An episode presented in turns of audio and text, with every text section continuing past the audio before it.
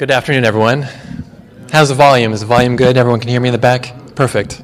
Good. We're a quaint group. And um, Carlos always makes me feel good. He's got a knack for uh, building people up. And um, yeah, you got this. Um, but uh, it's my privilege, it's my honor to be here today. And um, I just feel so blessed. You know, with the content we've heard so far, it's, um, it's inspiring. You know, in the Bible, um, the tone of the Bible is that, you know, what, what we fill our mind with, you know, we become. And uh, in so many ways, maybe in more subconscious ways, we walk away from a convention like this blessed and you might not even realize all the blessings until you might have a fleeting thought two weeks later, or even words that come out of your mouth, and you thought, where did that come from? And it came maybe from a quote or a concept or an idea shared at, at Amen. So, my, my topic today is burnout. And in fact, if this topic is really exciting to you, uh, there's going to be a double header.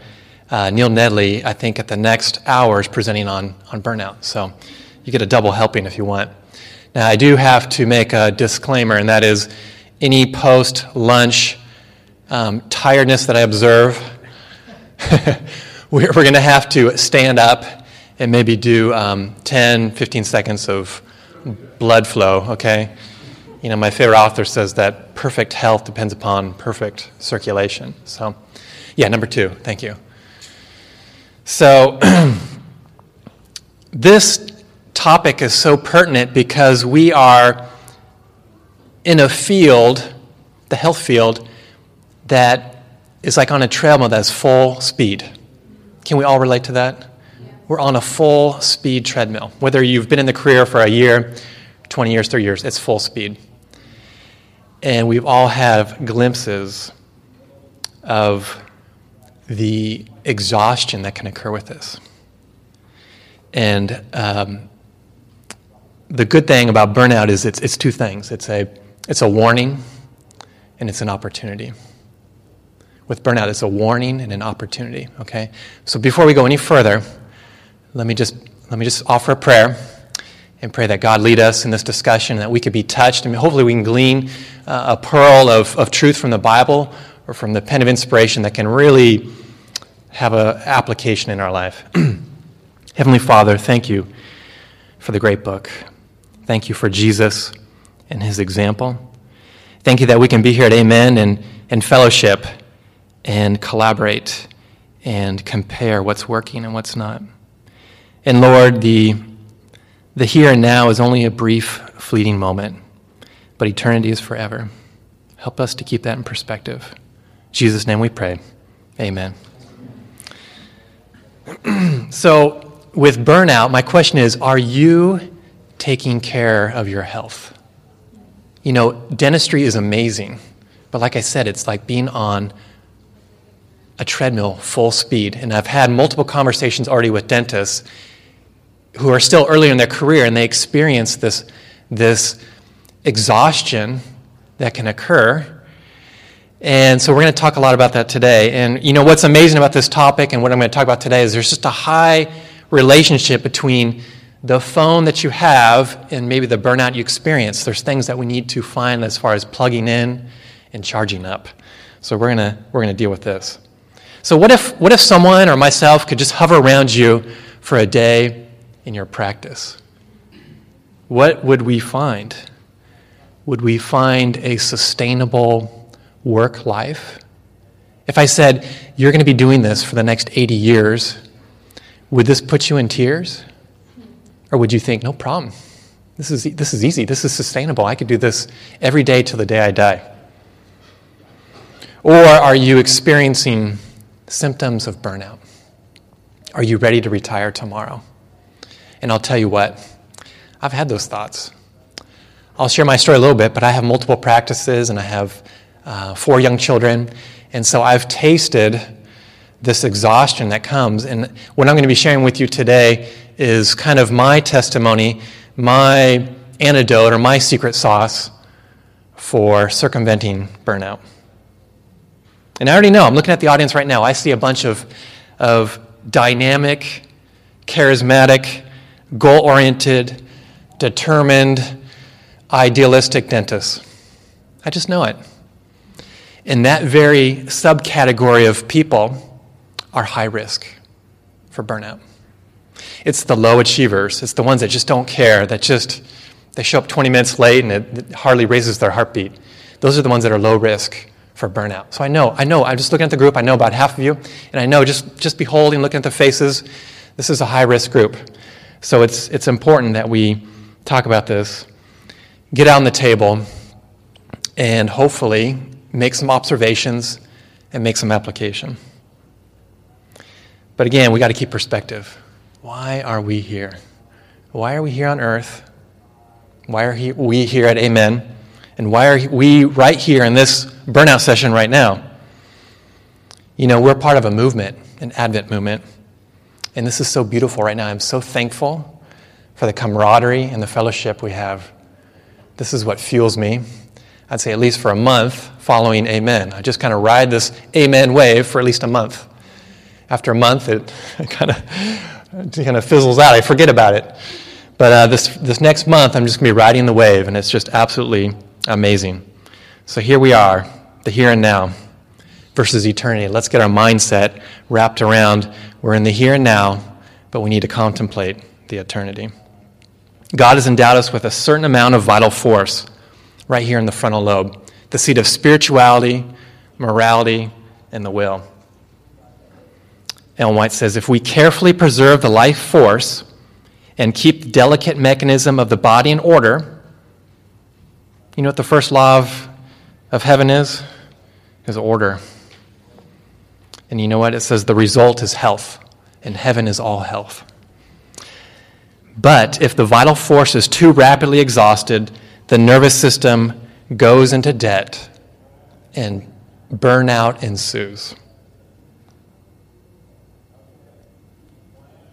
So here's my agenda for today. I want to talk a little bit about my story. I want to talk about what burnout is, why it matters, a, a quick self assessment. I want you guys to have a little reality check. I want you to be honest with yourself. Oftentimes, we're too busy to have, take our own reality check, to take our own pulse. We're going to spend actually the bulk of our time on strategies. I want to spend a little bit of time on the problem and the bulk of the time on the strategies. Just enough time on the problem just to say, to give yourself time to, to see where you're at. So here's my story four dental practices, four kids, all for God. So my wife and I met at Loma Linda. And um, I was a dental student. She was uh, working for the School of Nursing. And um, just for sake of time, um, I'll just say we met in Drayson, which is a whole other story. It was, um, I, was, uh, I was exercising, and my workout buddies never showed, and I saw her. So I did a couple more pull ups. You know, the guys get it. You know, you get that, that um, expansion courage in your arms. And I approached her. But, anyways, we, we, um, we got married. She's the most amazing woman. And um, we left, we were in outside of Seattle, Washington, and we felt the call of country living. We knew we wanted to raise a family. And so we moved to rural Tennessee. It's one thing I was telling someone up here, I just never envisioned in my life that I would move uh, away from the West Coast. But I'm so thankful that, um, that God's in control, and I'm so thankful that He led me to the South. Uh, one thing led to another, and um, my wife and I had four children. And um, they, they are, um, uh, we're a young family. We have a, a two year old, a four year old, a seven year old, and a nine year old. And in this process of, of having these children, with my one rural practice, I started um, kind of capturing the, um, the feel for management and kind of what it took and I guess what I'm getting at is I, I really felt comfortable with the relationships I was building with my patients and with my staff. And so in this process, you know, I, I cut down to three days a week, and that's what I blame for opening up a second practice. I cut down to three days a week, and all of a, all of a sudden I felt so rested. I was speaking with Jake about this, that um, there's, a, there's a consultant out there, uh, Bill Blatchford, and he recommends working three days a week and taking somewhere between six and eight weeks off a year. He's a dentist. And his clients outperform, and he just looks at the financial component and he also looks at just quality of life. In those two categories, his clients outperform the ones that do the conventional four days a week, two weeks off a year. So I, I didn't pay, pay him as a manager, but I knew his approach. I tried it. And so I worked three days a week. And what I found is I was refreshed, had all this energy, had more time to spend with my family. And for good or for bad, I started looking for another opportunity because I had so much um, business um, thrust. And so that's when I bought a second practice. And um, you know, I never first saw this, but I, and then I, uh, let me get rolling here. Um, I then started a third practice from scratch, and I'm on the verge of opening a fourth location in about six months. So um, I have about 17 employees. I have two associates. One exciting thing about my, my system right now is I just hired um, a man to be kind of a part time ministerial position in my office. So his sole responsibility is ministry. And so, you know, I took to heart the counsel of physicians and ministers working hand in hand together, but I was so busy on this treadmill that it, it just wasn't reality. And so I, I joined forces with this man, and he's helping me put on monthly health outreach programs where we're taking surveys, we're meeting the needs of the community, and we're doing once a month outreach uh, for the community. this year marked a record. I offered four uh, free days. You know, at Loma Linda, we had Clinic with Heart, so I had my version of uh, four days of Clinic with a Heart. So we were, uh, I'd say, blessed to give away thousands of dollars over four days of dental care throughout the year. And, um, you know, through all this, with the four children, and more so just the practice of managing all these people, is that there were times when there was severe stress. And probably the, the, the pinnacle of my stress was when I, um, when I just brought in my first associate and I had a shoulder injury and I really wasn't practicing for about uh, a month, month and a half. And I was paying my associate and wasn't full time credentialed, and it was just a huge leak in the financial structure of my business. And uh, because of my shoulder injury, I was sleeping on average about the month about an hour and a half each night. There was about five nights total where I just did not sleep at all. And this was a point in my life when I was just ready to sell everything and walk away. I was just emotionally exhausted. I approached my wife one morning and I said, Do you notice any difference in me? Because I, look I looked in the mirror and I thought, you know, I look kind of the same, but I'm not getting any sleep at all. And she said, She's so sweet, she's loving. You know, those who know my wife, and she said, in, in such a loving way, she's like, You are such a different person.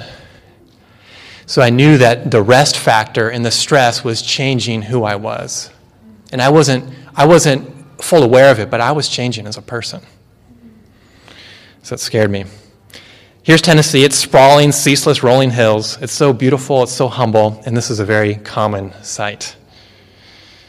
And here's my sacred circle my wife, Sherry, who just walked in with my two oldest daughters. Um, but I come from the tribe of Anderson. um, I have my wife Sherry and my oldest Valentina, uh, Giovanna, Carmela, and Manuel. And I was telling someone, you know, we are just talking here up front, that this is my first mission field. My family's my first mission field.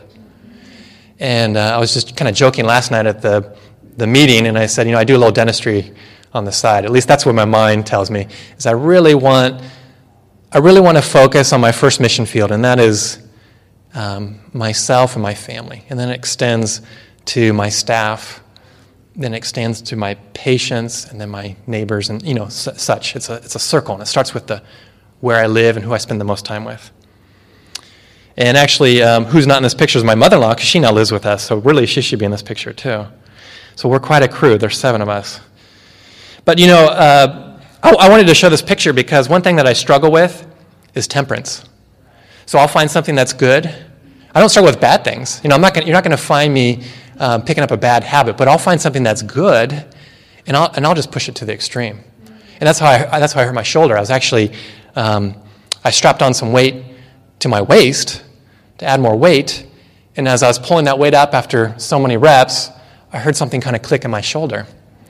And so it's been a reality in my life is that most of my ailments and struggles have been with being intemperate with that, that which is good. And it's a real struggle for me because um, I find something, it's that OCD in me that just wants this guy shaking his head. Can you relate?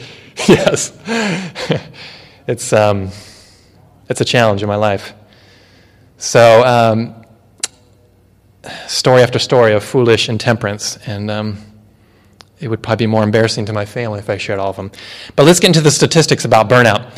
Um, in the 1950s, the mid 20th century, the term burnout often referred to a rocket engine that had run out of fuel and crashed.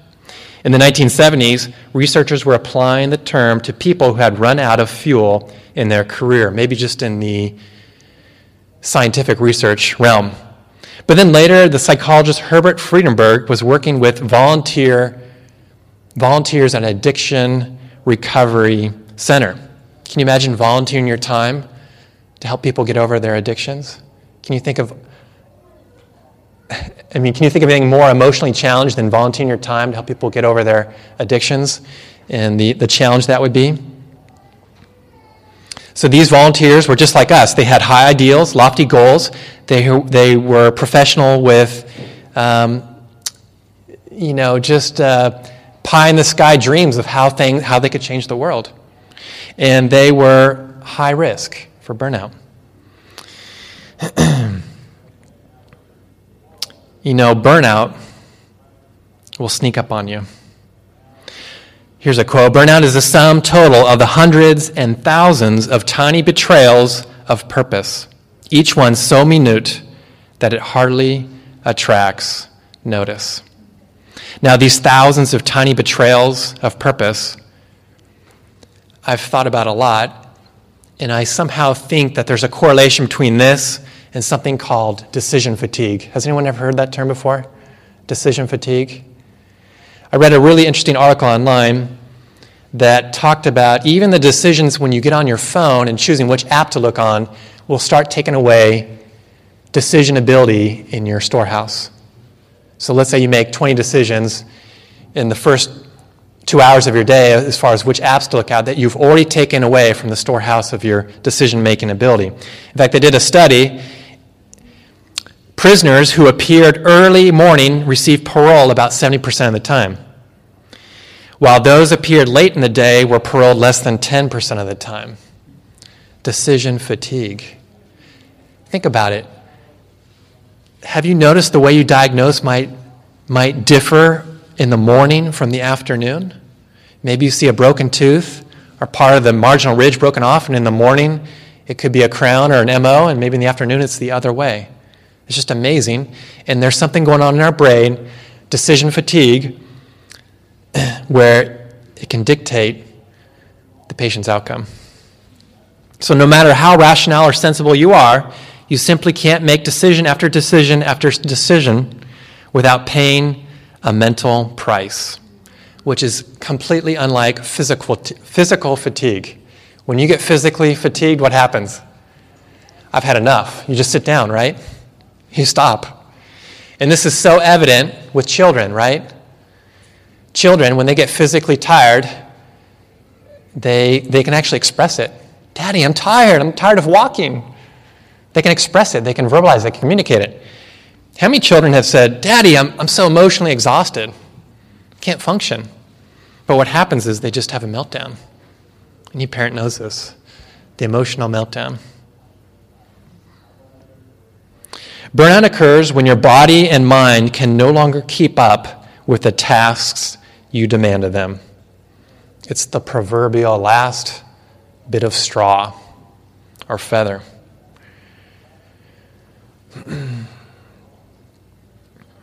So let me read a short story about Sonia. This is in my, um, we're still in the section of kind of defining what burnout is. Sonia, a highly regarded kidney specialist who prides herself on passion for her work, in her 24 years as a physician, her patients and their families have always been quick to point out her compassionate care and attention to detail. That's all of us coming out of school.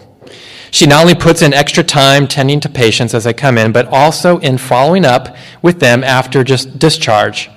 Her colleagues love her too, and she's well respected by nurses, other physicians, and administrative staff at her Arizona hospital. On the outside, the 53 year old is a shining example of the perfect medical specialist. But what her patients and colleagues, and even Sonia herself, don't realize is that she's falling apart. For many years, Sonia looked forward to work as she woke up each morning and got ready for the day. Her interactions with her patients were powerful fuel that drove her dedication and ambition. But lately, Sonia has found herself gripped by a terrible feeling of dread. It starts on Sunday nights, the Sunday night blues. As she anticipates going to work, she feels she feels the uh, anxiety blooming in and overwhelming by Monday morning. She's able to grit her teeth and knuckle her way through the week. But as the hours of each day progress, she begins to exhibit physical manifestations of her inner stress. Within moments of interacting with her patients, she suddenly, she's suddenly battling an upset stomach, a sore throat, and she's surprised by the urge to slip outdoors and run away from the hospital into the parking lot. Connecting with patients, which used to come naturally, has become exasperating. Sonia's interaction at work and then later at home leave her feeling drained. Even the act of making minor, insignificant decisions, we talked about decision fatigue, is distressing. And she criticizes herself for losing her edge. Sonia begins reflecting on her situation in earnest. She knows something has to change, but she isn't sure what. She doesn't know it just yet but she's in the throes of burnout. So here's some bottom line statistics. And this, is, this research is done mostly with physicians. I think there's a high correlation with, with our, with our um, line of work.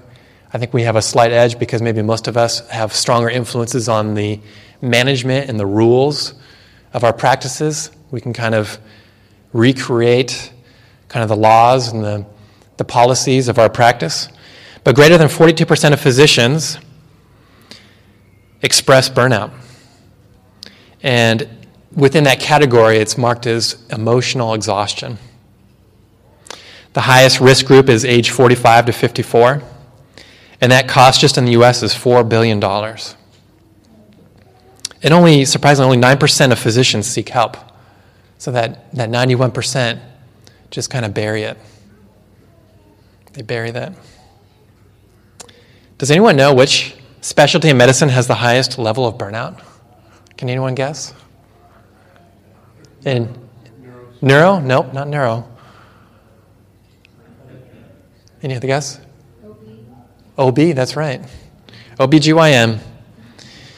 I have a couple ideas why that might be, but um, how many physicians commit suicide every year? 400. The suicide rate for female physicians is two and a half to four times higher than the general population. It's higher than the male practitioner rate, too. Do we have any advantages over our medical doctor friends and family in our, in our burnout statistics? I think so, but we're still high risk. Does anyone here know a dentist who has taken their life? I do. Someone that went to Loma Linda. Yeah, a year ahead of me. Um, so it's real. And uh, yeah, I just want to challenge you to get ahead of the game. Don't, don't react to something like this. Don't wake up one day like Sonia and say, I'm burnt out. so there's good news. Studies suggest that early career burnout doesn't seem to lead to any significant negative long term consequences as long as it's handled. Don't let it linger. Address it and see it as an opportunity. So, why does burnout matter? Because it has a ripple effect. Okay? Uh, physicians experiencing burnout are twice as likely to be associated with a lower quality of care for their patients. These physicians are three times more likely to be rated poorly by patients. Burnout of the medical provider has a ripple effect throughout the entire team, your family, and everyone you have a connection with. It's not just isolated to your little professional position. And most importantly, if you're burned out, you can't be a light. Can you be a representative of our church? Can you be a representative of Christ if you're burnt out? If you have nothing in you, You have no energy, you have no light, no enthusiasm, no desire to share our present truth message. So, self assessment. Let me ask you some questions. Just keep track of how many times you say yes. Do you ever meet your patients with cynicism or callousness? Do you find yourself constantly tired? Do you feel recurring sadness, irritability, or loss of interest? Do you feel anxious or avoid certain situations or people? Do you dread or feel reluctant to go to work? Are you short with patients, family, or friends? Do you have trouble falling asleep or waking up and not feeling refreshed? Are you binge eating or eating junk? Have you stopped exercising? Okay? I think it's normal to have some yeses in there. So don't feel bad if you have some yeses. If you have multiple, multiple yeses, you know, uh, consider that maybe a flag that you um, you may be in the throes of burnout. But there's good news. It's an opportunity. Something needs to change. Our Heavenly Father has a thousand ways to provide for us of which we know nothing. Those who accept the one principle of making the service of God supreme will find perplexities vanish and a plain path before their feet. We've identified our problems, but we're now going to spend the rest of our time focusing on solutions. I love that. We serve a God of solutions. And isn't it draining when you're around people and all they tend to focus on are problems? we all know those people, and God's calling us to be the, the bearer of solutions. Now, I don't want to avoid or run away from problems, I want to meet them head on, but let's dwell on the solutions. So, here's what I'm going to talk on it's not limited to this, but this is my secret sauce. This is kind of my testimony. This is where I've found the most rejuvenation in my effort to curb burnout. So, boundaries, time in nature, delegation. Oh, it's a powerful one. We're going to go in the Bible on that one. Exercise, and obviously Christ in you. Christ in you is infused with all these, these topics right now, but essentially all these themes are forms of rest, right? These are all forms of rest. They're all ways of resting our spirit, resting our health, resting our spiritual lives in a higher power. You know, rest, I'd also call spiritual vibrancy, is a strong antidote to burnout. So let's get into this. Boundaries.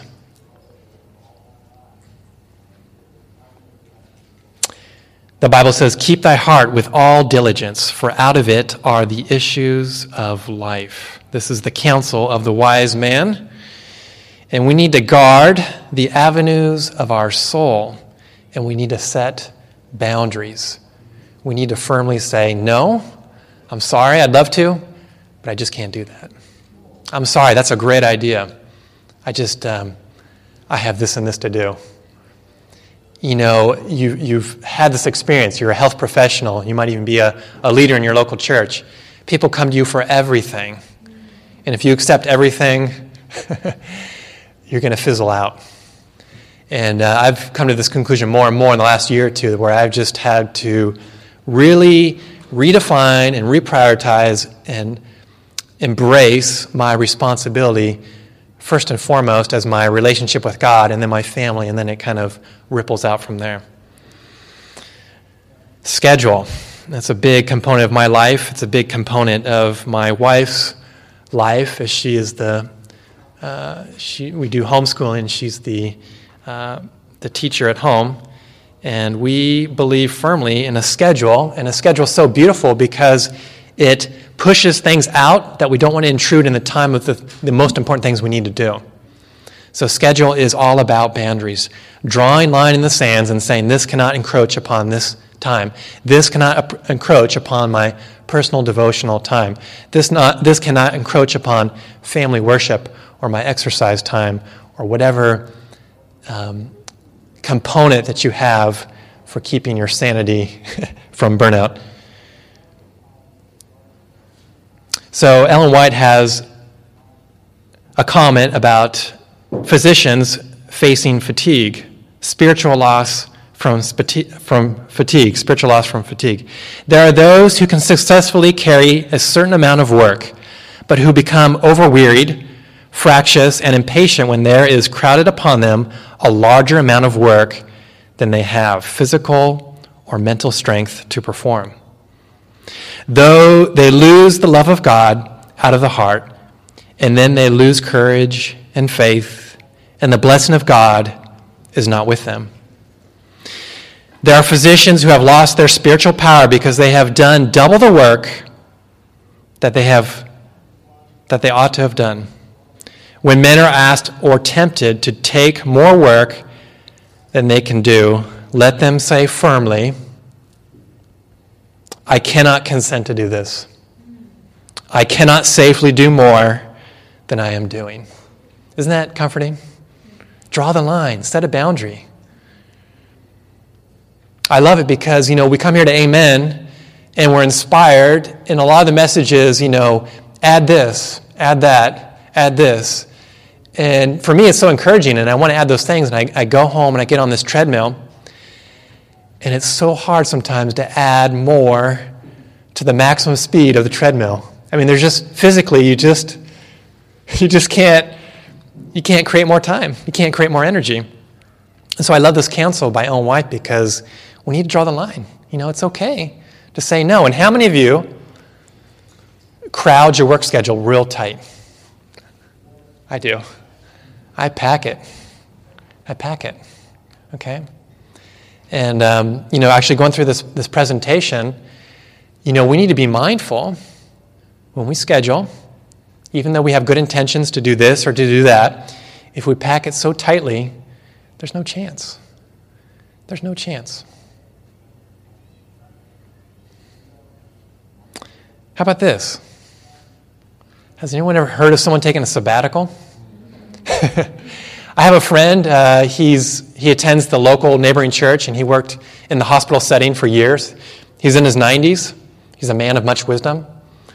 And I approached him, and I said, How did you preserve your sanity in your career after the many years of working in a hospital? And he looked at me and he said, It was stressful. And I said, Well, tell me about the most stressful years of your career. And he told me, and I said, Well, how did you solve that? He said, Well, I took a sabbatical. I said, What?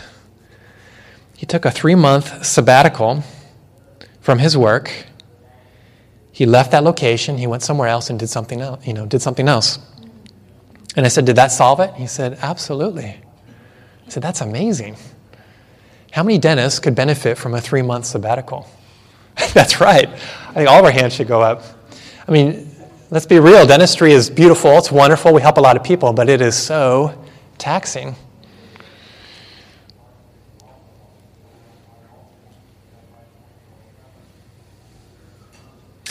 In the book Patriarchs and Prophets, Ellen White talks about a sabbatical. She says, All enjoyed greater leisure, which afforded opportunity for the restoration of their physical powers for the exertions of the following years. They had more time for meditation and prayer, for acquainting themselves with the teachings and requirements of the Lord, and for the instruction of their households. I'm going to tell you a quote by Socrates. He said, Beware the barrenness of a busy life. Beware of the barrenness of a busy life. In other words, don't think that a busy life is going to give you satisfaction or happiness. Beware of being so busy that you miss out on everything. Set boundaries. I already talked about Bill Blatchford, so I'm going to skip over that, but that's the dental consultant that would make a perfect Adventist because he's all about rest. He understands the concept of work and rest. Work, rest, work, rest. Another way to set boundaries is set goals. And this might be goals outside of the office. A person in burnout has stopped setting meaningful goals and isn't consistently working to improve. Has anyone here set any goals recently outside of dentistry? Maybe a fitness goal, maybe a reading goal, maybe a language goal, maybe a hobby, maybe getting to know a family member better. You know, you could set a goal of things you want to do in the next six months, and then you can set a goal of, of growth, areas of growth that you want to mature in. This media was brought to you by Audioverse, a website dedicated to spreading God's Word through free sermon audio and much more. If you would like to know more about Audioverse, or if you would like to listen to more sermons, please visit www.audioverse.org.